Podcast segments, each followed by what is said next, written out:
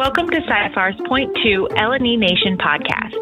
On today's episode, Thinking Clearly, New York City's push for pay transparency, Rob Szyba, Maria Papasevastos, and Christy Iacopetta will discuss the increasing levels of regulation and restrictions in hiring practices, including the policy considerations, national trends, and some nuances of the New York City law.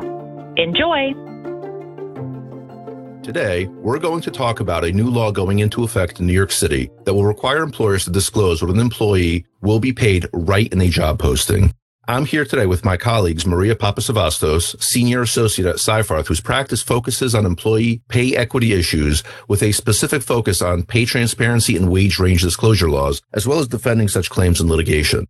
We're also here with Christy Iacopetta, who's a senior associate at Seyfarth and focuses her practice on advising employers on pay equity issues and conducting pay equity audits. My name is Rob Szyba. I'm a partner at Seyfarth and I focus on advising employers on compliance with various federal, state, and local requirements for hiring, employee relations, and terminations of employment. And I also defend employers in such lawsuits that challenge various employment practices.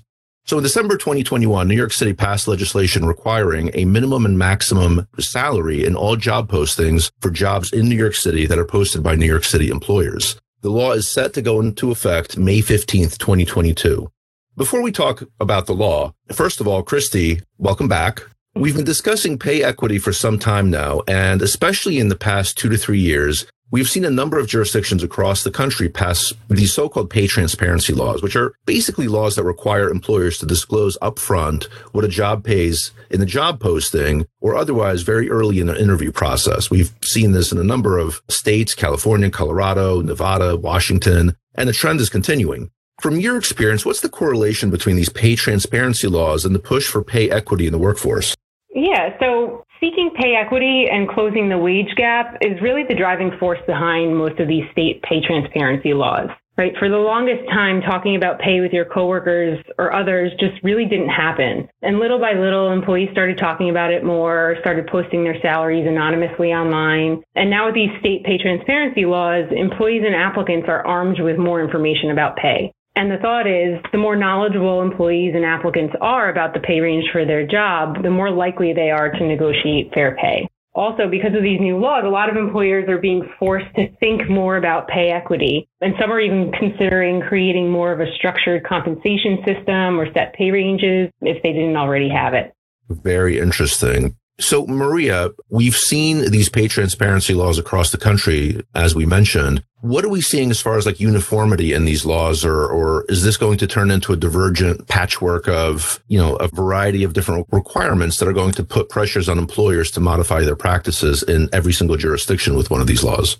So there are really three buckets of these types of laws that we're seeing emerge nationally. There is most recently with New York City, and there was also with Colorado, these requirements to put the salary range in a job posting or in a posting for a promotional opportunity. So that's the first bucket. Then you have as the second bucket, these states that are requiring some kind of affirmative disclosure of a wage range at some point during the application process or for current employees. So those states like Connecticut, Nevada, Rhode Island, those states really have a requirement where either at the time you're offering compensation for Connecticut or at the time you complete an interview for a position in Nevada, at that point, the employer has to affirmatively provide the wage or salary range to the employee or applicant. And then the third bucket of these kind of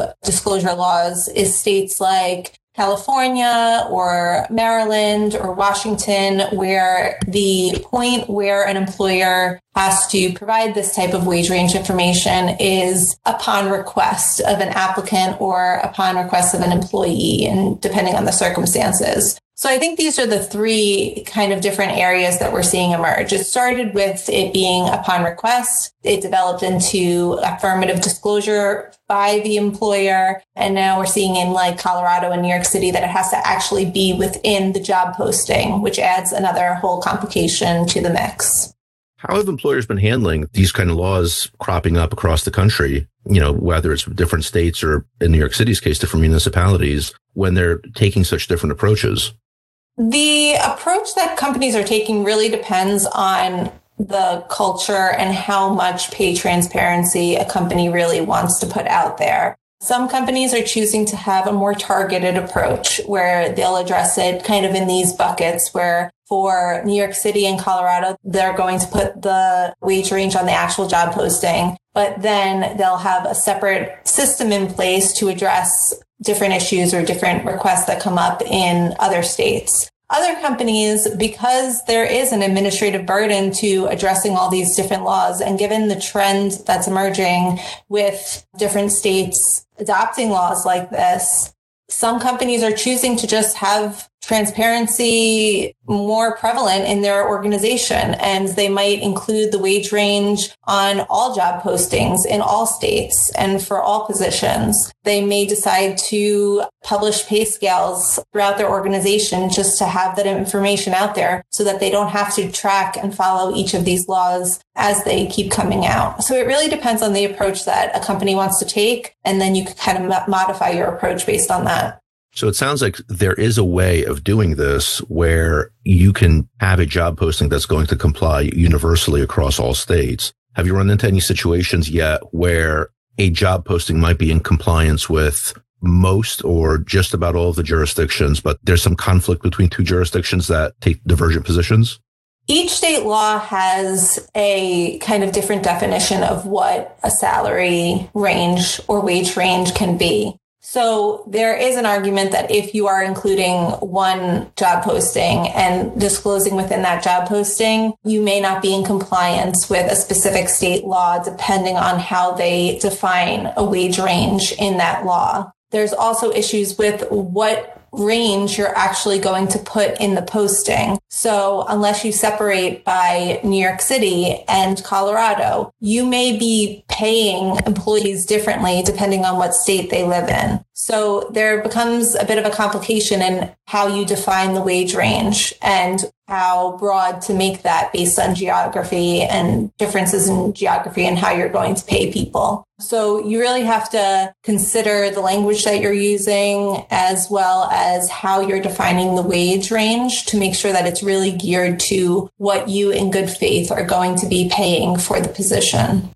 So let's take a look at the New York City law. We're, we're talking about looking at the actual language. Let's take a look at the actual language of the law in New York City. The language states, it shall be an unlawful discriminatory practice for an employment agency, employer, employee, or agent thereof to advertise a job, promotion, or transfer opportunity without stating the minimum and maximum salary for such position in such advertisement.